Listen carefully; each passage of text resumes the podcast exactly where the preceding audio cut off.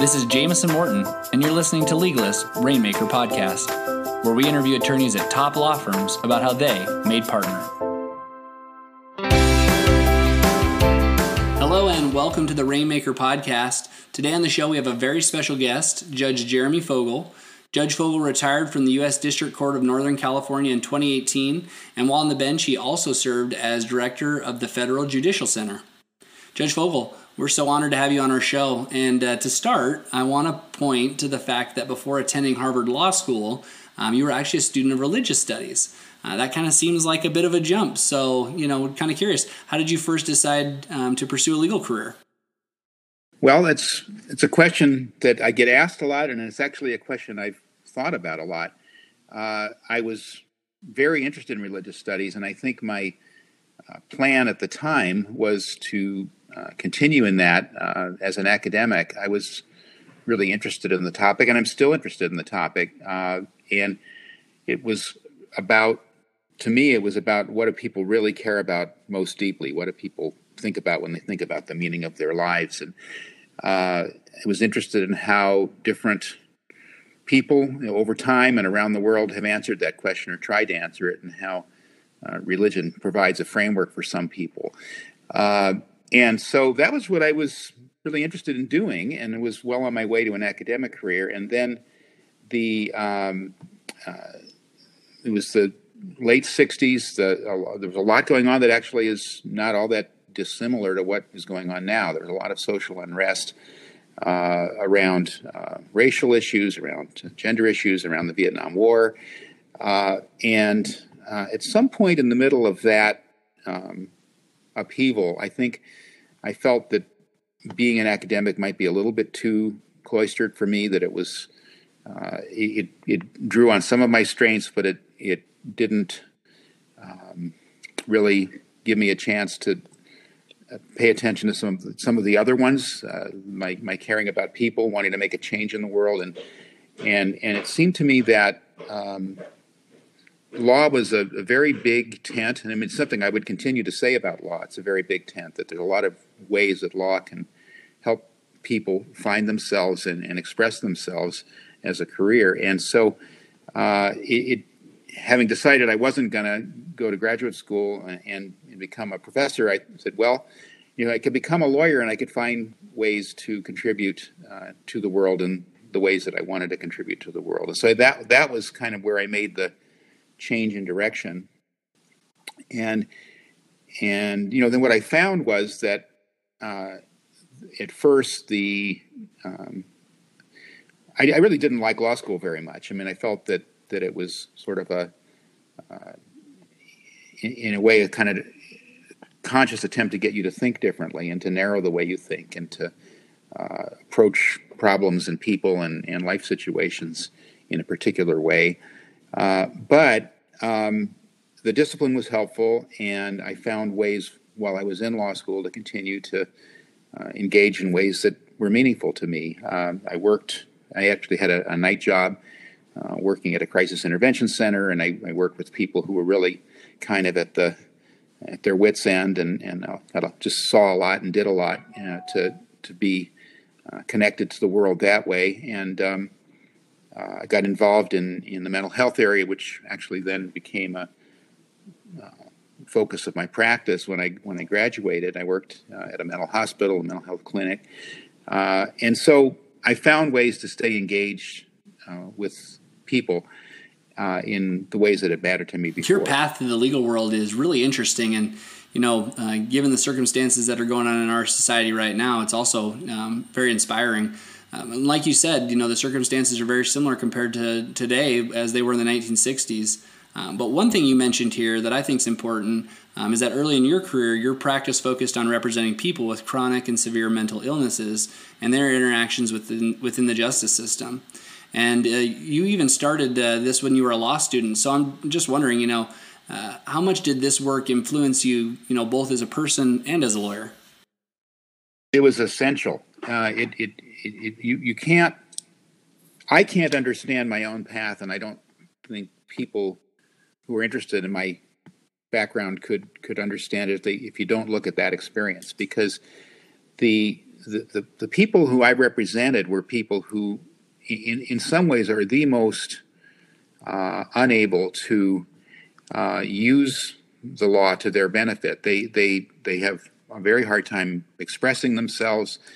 Uh, when they do express themselves, it's often uh, delusional or incoherent or scary to people. And so they, they really didn't have um, much of a voice. And the, the system did not treat them well, and, and actually, for the most part, still doesn't.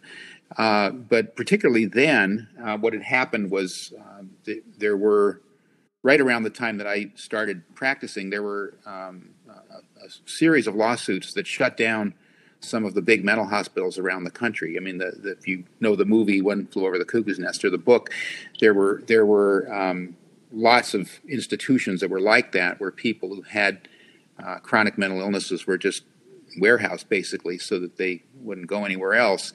And there were lawsuits that were brought to close those facilities down. And, and some of those lawsuits were successful. And what happened was that the people were released from the institutions and just into a community which wasn't ready for them. And the, um, the services in the community were, were insufficient. The people kind of floundered and flailed and didn't really have uh, a lot of support in um, getting basics, just getting their benefits, getting housing, those who could work, getting jobs, and and so there was a tremendous need for uh, addressing the legal problems of this population, but they were singularly incapable of getting what they needed because they had such a hard time being heard and, and functioning the way a normal client would function, and so so I had to. Um, uh, developed the ability, I think, to communicate with people who had a very hard time communicating and um, represent them in an ethical way. Uh, and I think the skills I learned, the, the ways I learned to listen, the ways I learned to communicate, the, the ways I learned to uh, express empathy, things like that uh, were all, I mean, I, I, I trace it all back to that time in my life. I mean, those were very, very challenging people to represent, and I think working with them taught me a tremendous amount how about how to work with people, and it carried over because when I became a judge later, uh, what you see as a judge, particularly in the state courts, federal courts have kind of a a uh, rarefied atmosphere sometimes, but the the state courts are very much you know, on the ground. You have people coming in and and and quite often quite emotional. I mean, people going through divorces, or people having child custody fights, or people even in small claims situations where they're really upset about something, or even in traffic court where people feel like they didn't get a ticket fairly. You're dealing with human emotion all the time, and you're dealing with people who are who are upset and and and um, what they what they need more than anything is they need somebody to hear them they, they need to they need to be heard and listened to and respected, whether or not they win their case. And and I think what I learned as a mental health advocate was that you, I could not do my job without developing those skills and strengthening them. So it carried over to my judicial work. Absolutely, and I definitely see the parallels you're drawing here. Um, let's talk a bit more about your first judicial appointment, which, you know, as we know, um, was in 1981, and you were appointed to the municipal court by then Governor um, Jerry Brown. Uh, he was the governor of California. Uh, that initial transition from lawyer to judge is always kind of shrouded in mystery. Um, so since you're here, you know, I want to try and maybe demystify that a bit. Um, so I'm just curious, how did your first uh, judicial appointment come about? Yeah, so it it it, it was, uh, the, you know, I, I, think every judicial uh, job I've had uh, and I'm sure we'll go through them. But they, it was always a question of of timing in the sense that you know what what is possible at this particular moment, and uh, you have to have a certain amount of luck and and a certain amount of um, plausibility as a as a judicial candidate. I think it's it's it's really some of both. And so uh, one of the ways that uh, I was lucky was that uh, the governor was looking for non traditional people to appoint to the bench, particularly to the trial courts. Uh, at that this was the first Jerry Brown administration, and I think in his uh, one of his goals at that point was to diversify the judiciary. It was it was almost entirely older white men, and he was looking for non-traditional people uh, to appoint. Now, I happened to be a white man, but I was a very was a very young white man at the time, and my my background was non-traditional. I had done this mental health advocacy work, and and by that time, um, the project that I was directing had gotten some national recognition, and and and and it was something that you could look at the work I had done and say, well, this this guy has done some things that are worth noting, and and it's non non traditional. So I think I, that's the plausibility part that it was. I, I had some things I could point to on my resume that that made my appointment something that people wouldn't just say, you know, who's he and what's he doing there. Uh, the, the the raised eyebrows that I got mostly were because of my age, because uh, I was I was 31 years old, which at that time was really unusual. I think later uh, it became a little more common, both in in Governor Brown's appointments and even his successor, Governor Deukmejian, who was a Republican. They he he appointed a lot of young people. I think that this trend started um, then, and and so it wasn't so unusual later, but it was unusual then. And then part of it is luck. Um, I mean, there were people in the administration who I knew you know, my, my law school roommate. I mean, there were other people I knew through other associations were were on the governor's staff, so there were people who who could speak up for me. And and I think that you know you don't ever want to understate that it's a combination. It's a combination of having the the um, having the goods. You ha- I think you you do need the goods to be a plausible candidate, but you also it, it helps to have relationships. And uh, I was fortunate in that respect. Hmm. You know, that's uh, very interesting. So, um, correct me if I'm wrong here, but it sounds to me like a big part of the judicial appointment process has to do with the underlying trends of the time, um, as well as you know human facts like personal relationships. So, um, is it all by chance then? And and by that I mean you know for law students and, and lawyers who want to you know one day become a judge. Um, is there anything that they can do right now to advance their chances, or you know, is it all about serendipity? that's right. That's really the point I'm trying to make. I think you you need the serendipity, but you need more than the serendipity. I mean, you you really can't understate the importance of both parts of it. Uh, so what I always tell people when they ask me that question is, you you need to be a, a good lawyer. Uh, you, you need to really be good at what you do. You need to take the job itself seriously. That's the best advice I ever got. It was one of one of my favorite professors in law school uh, said, you know, it's not enough to be right.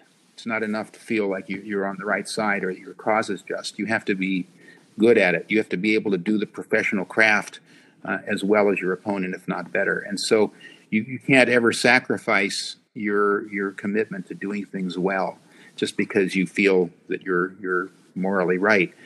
And so I think that was great advice. And I think the advice I would give anybody who wants to be a judge is be be a good lawyer.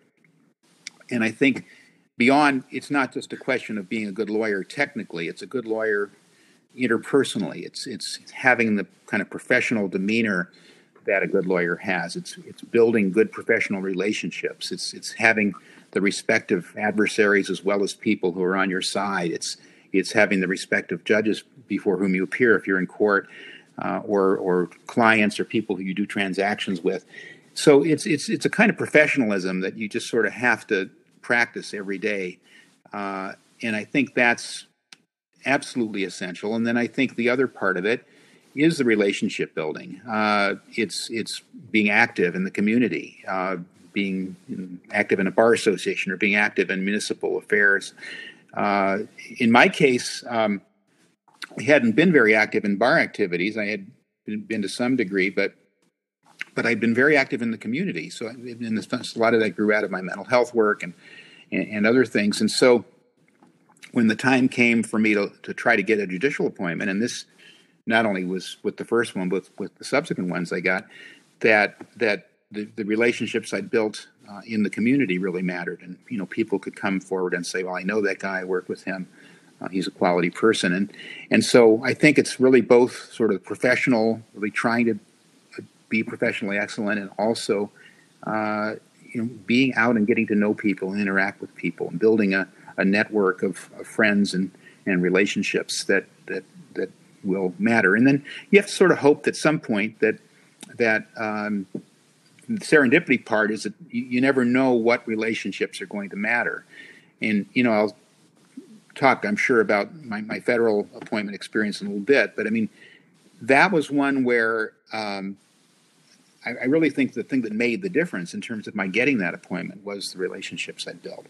That uh, I was not the most likely candidate for that position. I think the, the senator who was making recommendations was looking for uh, a different kind of candidate than me, and and I think what happened was that uh, she was persuaded that I had some things to offer that that others didn't, and I think that all grew out of relationships that that uh, that I had made.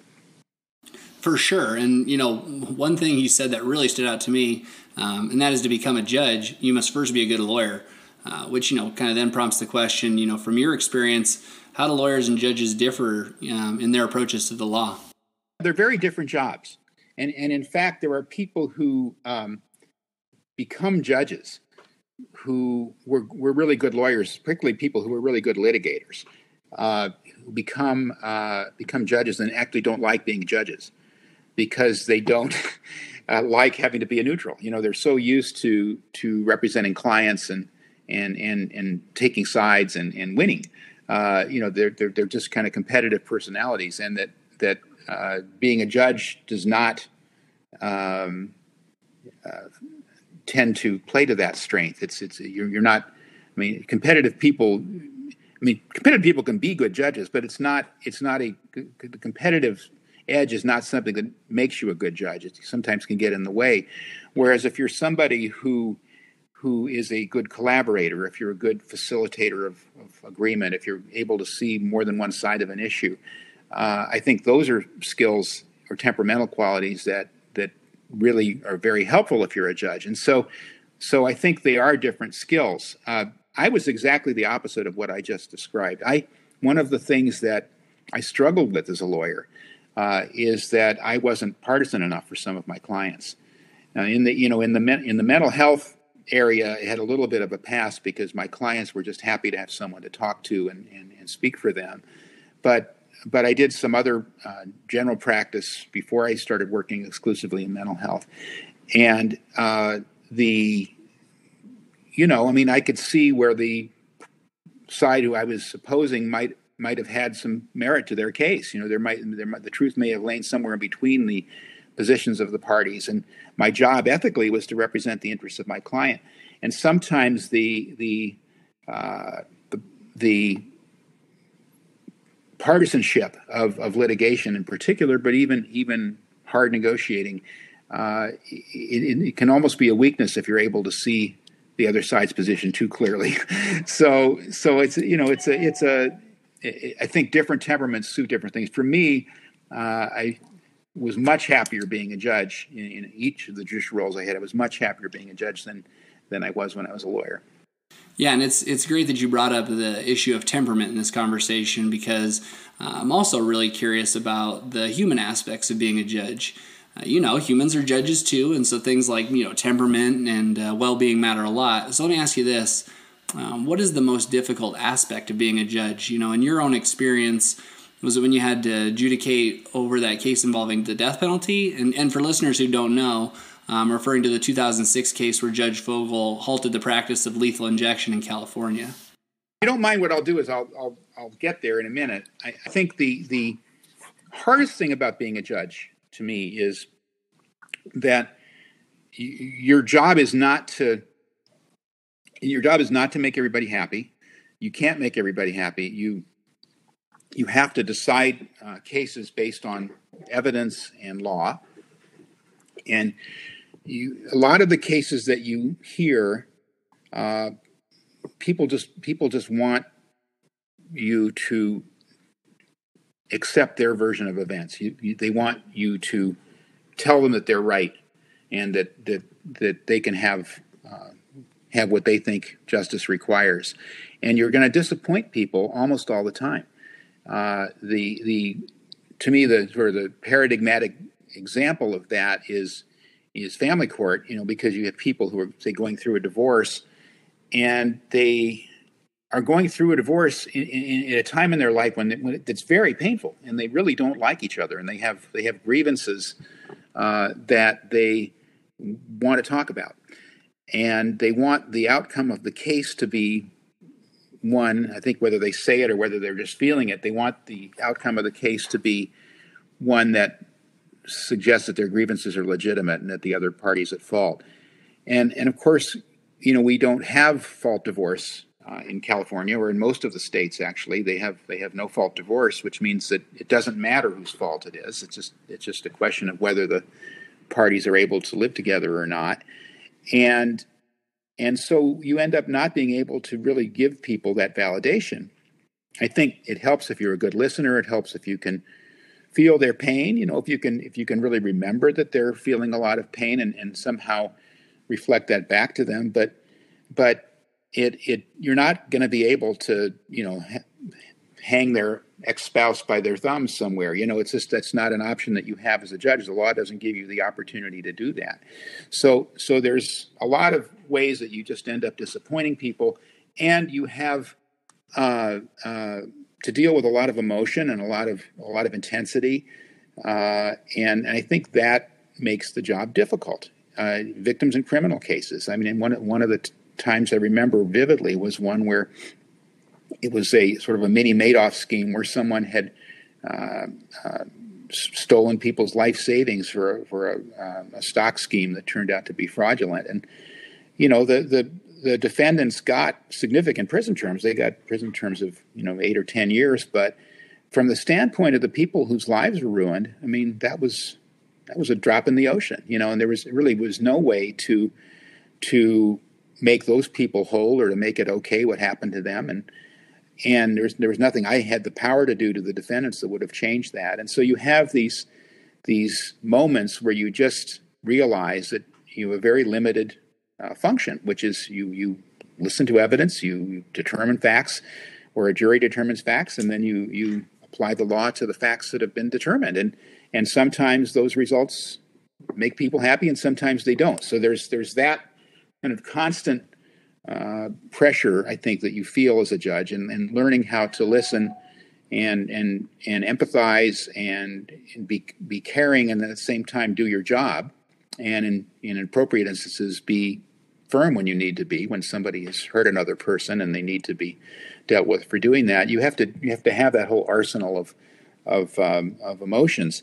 So to skip ahead to the case you mentioned, uh, that was one where uh, the plaintiff in the case, the person who brought the claim, was challenging the execution protocol in California and said that it was not safe, that, that it didn't work properly, and that as a result of it not working properly, people who were being executed were suffering unconstitutional levels of, of pain. And actually, the, the evidence uh, of that was overwhelming. Uh, the undisputed evidence of that was overwhelming.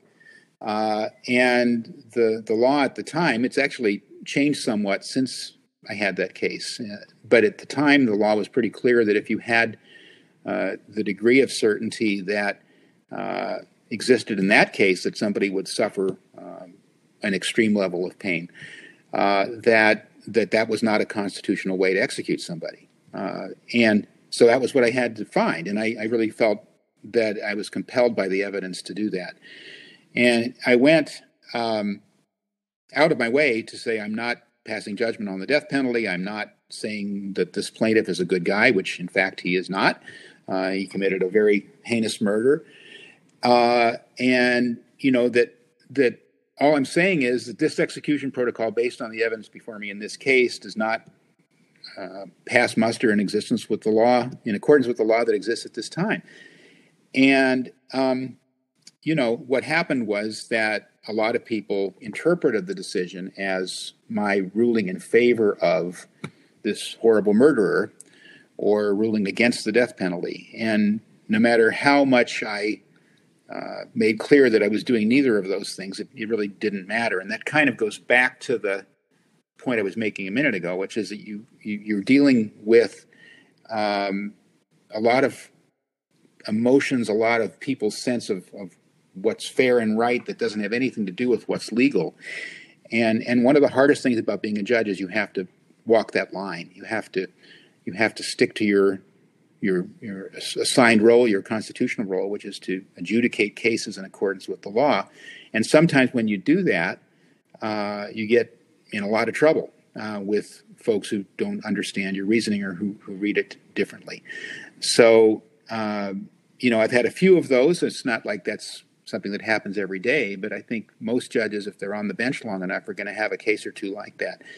And and what happens then is that you know back then this was like 19, uh, 19 uh, excuse me 2006 uh, there was email then but there was not social media then. So i got uh, i got quite a bit of email uh, was in the hundreds though. It wasn't in the thousands or tens of thousands you know people who were complaining about about the ruling.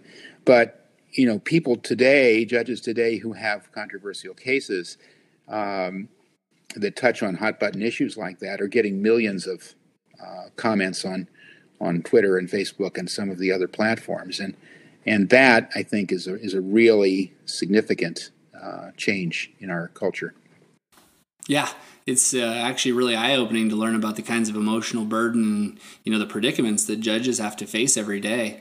Um, and that stress is making the job seem like gloom and doom, but you know, there's got to be some positives in there too. So, um, if there is any, what you know, what makes being a judge gratifying? This is a this is a great question. Um, so I, I always have joked with people that the only things that judges do that are guaranteed to be fun uh, are weddings and, and adoptions. You know that that when you think about what judges are doing most of the time, you're you're deciding disputes. People coming to you because they have disputes, or or because someone's charged with a crime, or or there's a, a emergency situation involving a child or a, or a disabled person or something like that. So the, the, the nature of the job is you're dealing with with problems by definition, and and really it's only when you get to perform a wedding or, or do a do an adoption that it, everybody's happy. But but that's not what makes the job satisfying. I mean, what makes the job satisfying is that you can find ways to uh, uh, resolve problems that are better than the alternative, that are better than people getting into a fight or somebody committing violence against another person. And you can do it in a way that that is actually thoughtful. And even if people aren't 100% satisfied with the outcome, they like the way they were treated. Uh, they, they, they feel that they got their day in court, they got respected for who they are as people. And I think that's one of the things I've always found so gratifying, and that's why I say there's kind of a red line that goes right back to my mental health work, and even back further than that to my religious studies days. I think what people care about when they come to court, even though at some level they do care about winning their case, but I think what, what they care about even more in some ways is they, they care about being treated fairly, that they, they care about being listened to well, they care about being heard, they care about being understood and respected. And if they get that, most of the time, even if the outcome isn't everything they wanted, uh, that's a lot, especially in a, in a moment where they're they're feeling vulnerable. Uh, and I remember getting letters, and I'm certainly not the only judge that this has happened to. I remember getting letters from people who I'd sent to prison, uh, saying, you know, thank you for treating me like a human being when you sentenced me. You know that that I think there's a, there's tremendous satisfaction. Always has been a lot of satisfaction for me in in figuring out how to uh, deliver what's kind of known in the trade as procedural justice.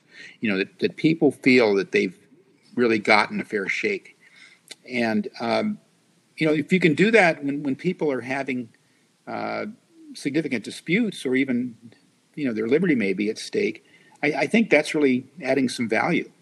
And, and figuring out how to do that um, has been very satisfying for me, and how to how to get better at that and, and, and really cultivate the skills. And then I think another thing that made my judicial career so satisfying is at some point I started teaching uh, other judges about these very things. Um, I got involved uh, back in the mid 80s actually in starting to teach judges about family law because I had worked in that area uh, early in my career.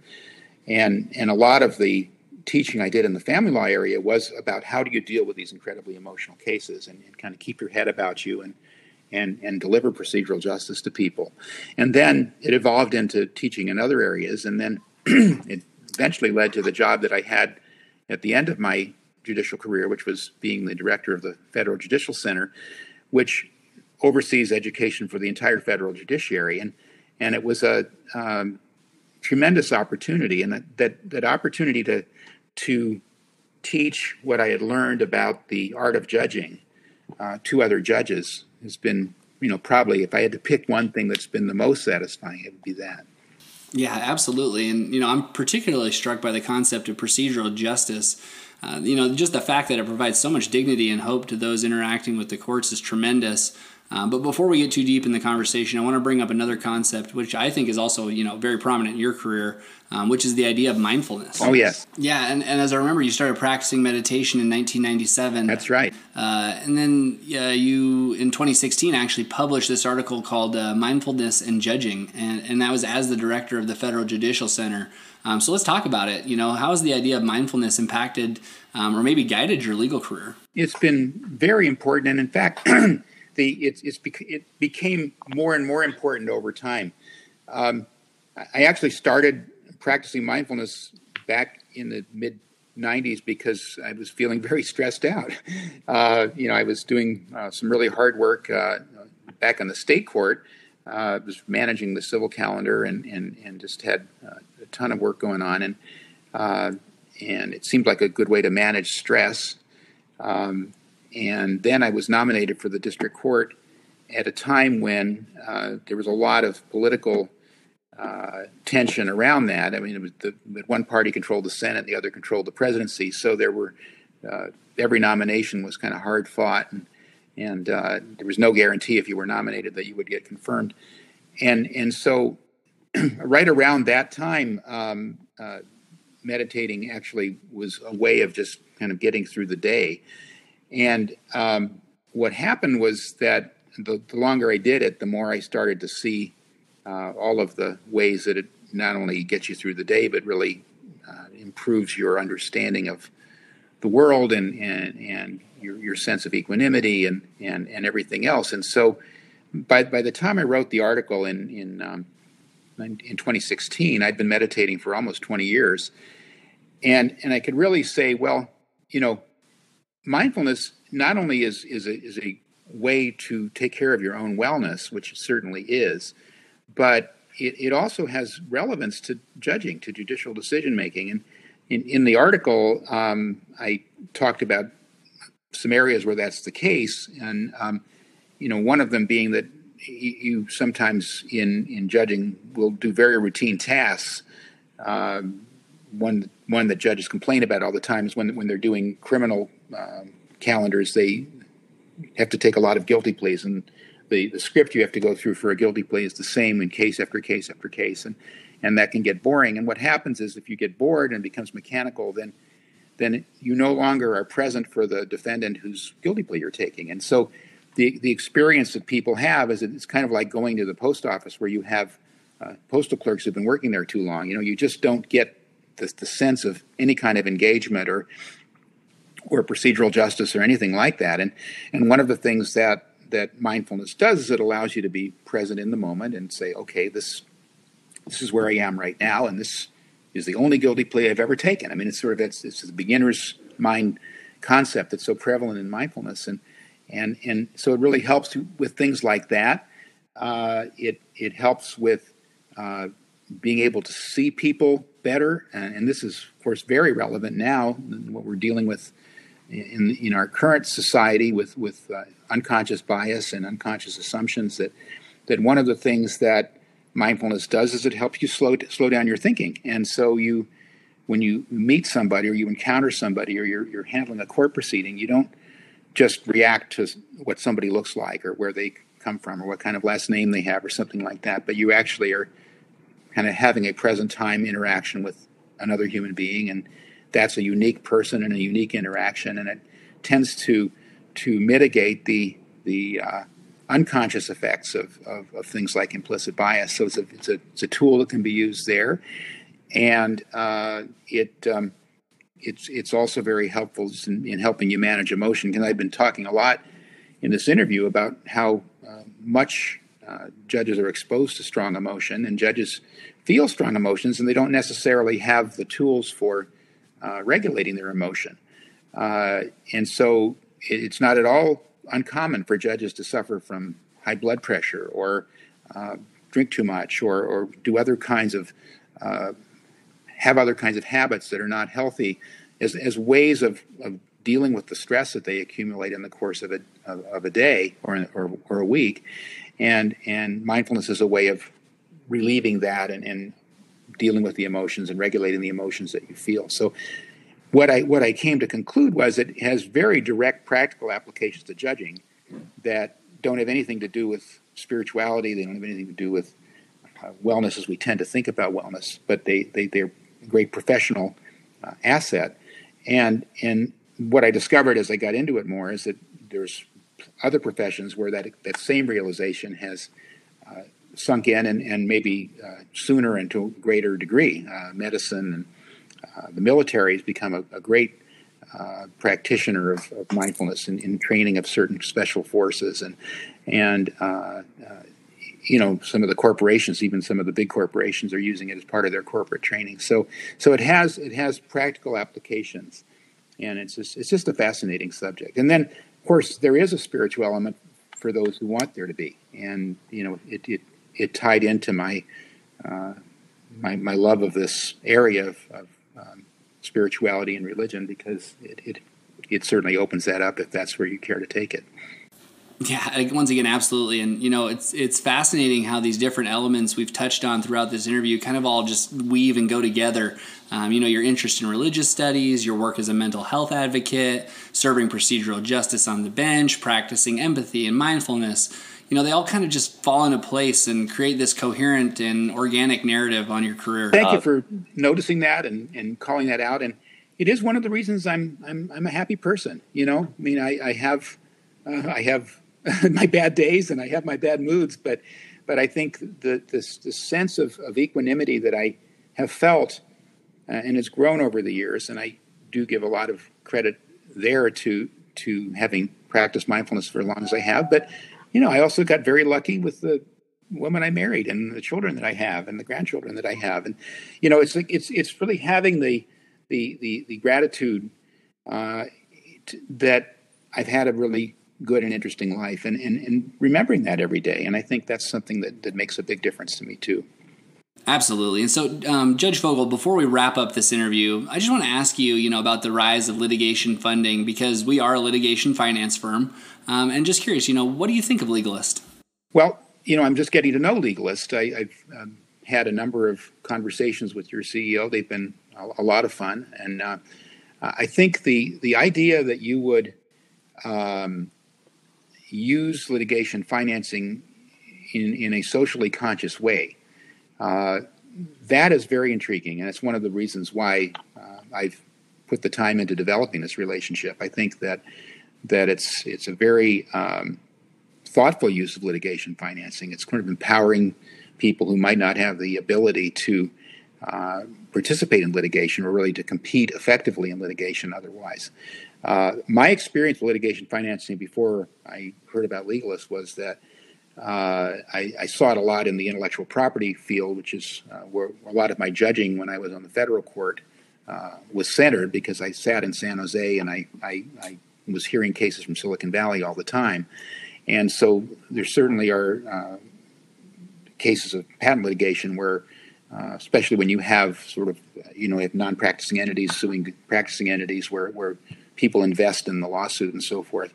And I saw it some in, in um, uh, mass tort cases, uh, multi-district litigation, where where uh, litigation financing was one of the things that uh, people would use to get leverage in, in trying to um, get those cases litigated and resolved. So that has been my experience with it. It's kind of been more on the the big time level, um, and and pretty much all about money. And I think the thing that has impressed me so far about legalists is just the that, that there is a, a social conscious social conscience aspect to it that, as far as I know, is unique and, and impresses me and, and makes me want to know more.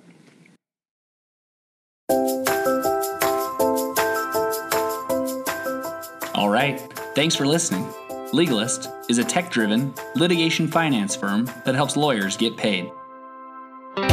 Rate our podcast and give us a review wherever you find your podcasts. See you next time.